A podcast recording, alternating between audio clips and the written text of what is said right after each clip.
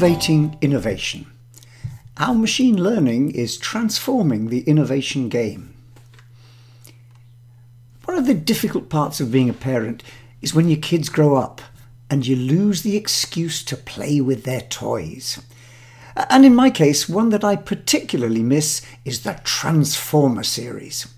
Uh, this was originally developed in the 1980s and accompanied by a TV spin off and these robots could masquerade as ordinary vehicles like cars and oil tankers.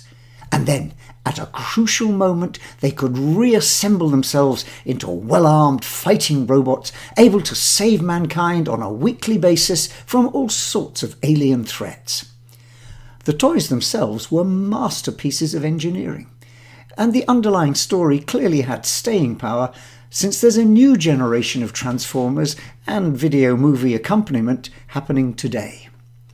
So, for their time, they were symbols of the power of transformation, being able to adapt and repurpose to deal with new challenges. These days, we've got a much more powerful and real example of such power in the form of a new generation of machine learning models. Now, machine learning has its roots back in experiments with artificial intelligence way back in the 1970s. But it's come to represent a powerful technological trajectory as the idea of mimicking human neural networks and their learning capabilities has been explored. We've seen with increasing frequency many bastions fall to these models, it seems a lifetime ago now, it was actually only 1996, but a lifetime ago that IBM's Deep Blue beat chess champion Garry Kasparov, deploying something of a brute force approach. But by 2016, Google's AlphaGo model managed to beat the world champion Lee Sedol at the much more complex game of Go. And recent contests at which machine learning seems to have beaten human opponents include games like poker, which involve not only strategy, but the ability to bluff, essentially requiring computer models to imagine what an opponent's thinking and then generate a diversionary move. As Yang Daeik, a science philosopher at Seoul National University, told the Korea Herald after AlphaGo's victory, this is a tremendous incident in the history of human evolution. That a machine can surpass the intuition, creativity, and communication which had previously been considered the territory of human beings. Before, we didn't think that artificial intelligence had creativity. Now we know it has creativity and more brains and it's smarter. Hmm. Well, at heart, these developments reflect a fundamental shift in machine learning application and models. In the early days, models were used to help with highly focused activities. For example, in data mining, where they might be searching for something specific. But now we have generative AI, which does what it says on the tin it generates something new. And this brings the uncomfortable challenge to our perception of ourselves as the only ones capable of creativity, generating novel and useful solutions to challenges. A quick review of the growing literature on artificial creativity shows that there may be grounds for worrying. Machine learning models can now create music, literature, visual art to a standard which makes it increasingly difficult to detect its non human origin. For example, the next Rembrandt project was an attempt by a team of art historians, data scientists, and engineers to teach a machine to think, act, and paint like Rembrandt. And the documentary film of this venture highlights the challenges and complexities involved in producing a painting which convinced many 347 years after the original painter's death.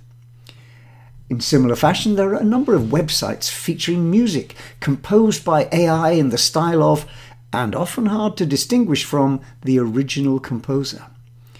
And again in 2016, IBM's Watson AI engine produced a trailer for the horror movie Morgan. Now, this involved Watson watching and analysing hundreds of examples of trailers and then selecting scenes for editors to patch together into their film. This cut the time for that creative process from over a week to less than a day.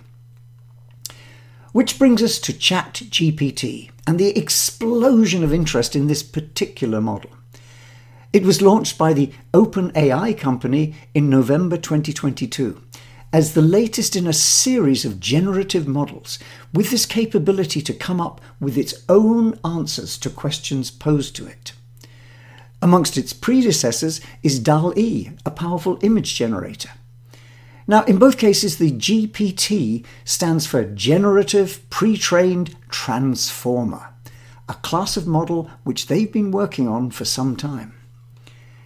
At its heart, the ChatGPT model and its equivalents in the labs of Google, Alphabet, Meta, and many other companies is a machine learning model trained on billions of facts.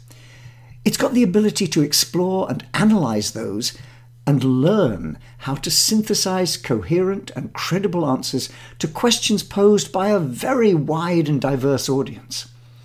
Within two weeks of its launch, ChatGPT had attracted over a million users. The demand is so high now there's a waiting list to access it.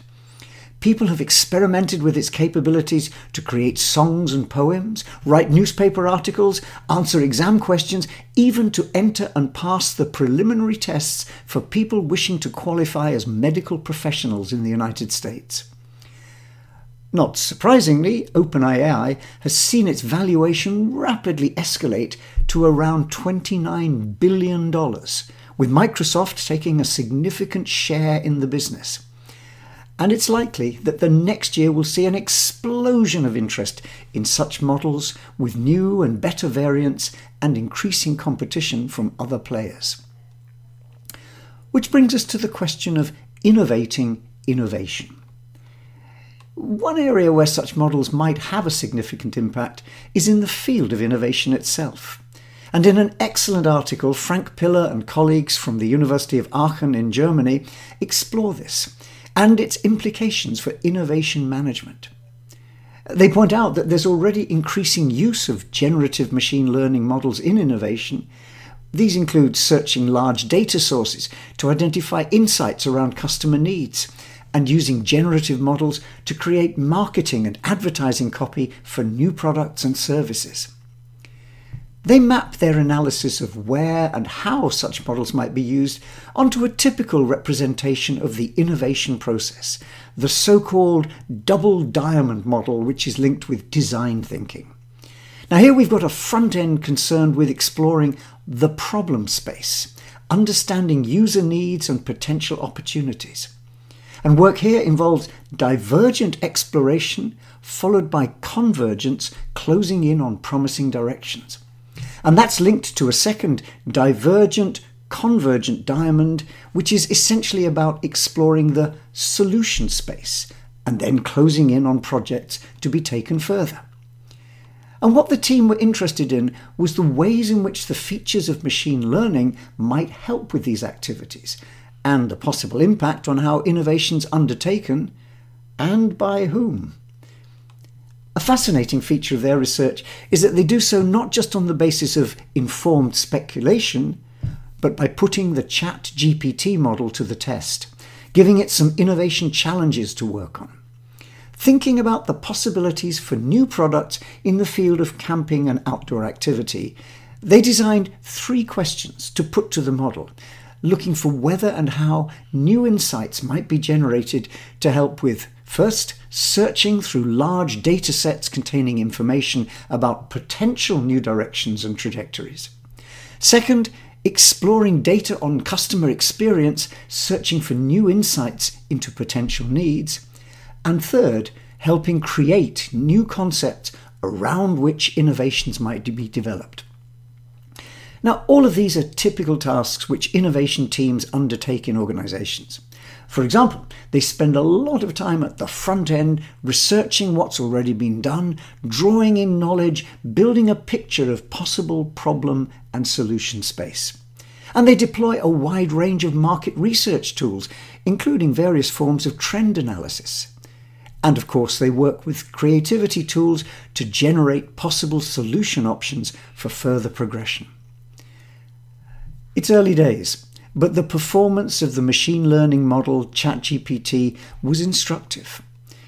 In exploring what's known about camping gear, a Google search identified 299 million results, which certainly exceeds the capacity of even a small army of human researchers to analyse.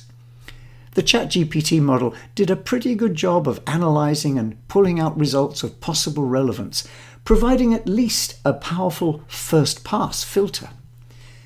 In its second task, the model managed to make sense of a wide range of customer reviews to generate insights into trends and possible needs, so called sentiment analysis.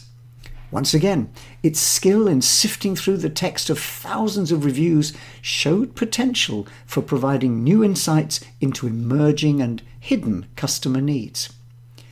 And in the field of creating potential solutions, the researchers set the model a brainstorming kind of task to come up with novel and useful ideas for camping products.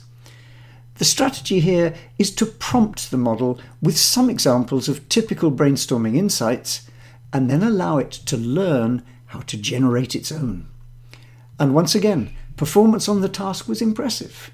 Not only did it come up with plausible incremental innovation ideas, it also generated some radically new ones, which opened up new solution space. Now, at first glance, this kind of performance across several areas of the innovation process might seem worrying. Even though there's been a backlash to the wave of enthusiasm around generative machine learning models, the overall trajectory looks ominous in terms of its implications for creative tasks in organizations. And if machine learning continues to improve, how long might it be before we no longer need human beings to work in the innovation process? The reality, of course, seems to point more towards a hybrid model in which AI supports human activity. For example, by using it to sift through enormous amounts of data and extract potentially relevant information which its human counterparts can then work with. As the researchers concluded, by expanding the problem and solution spaces in which new product development teams can operate, language models create an opportunity to access and generate larger amounts of knowledge, which in turn results in more possible connections of problems and solutions. This should ultimately lead to qualitatively superior solutions and higher innovation performance. So, can we relax and not worry about the machines taking over our innovation role? Not really. If we want to take advantage of the powerful hybrid approach which Frank Piller and his colleagues point towards, then we need to start learning some new skills and developing some new working arrangements to capitalize on it. In other words, we're going to need a lot of innovation model innovation.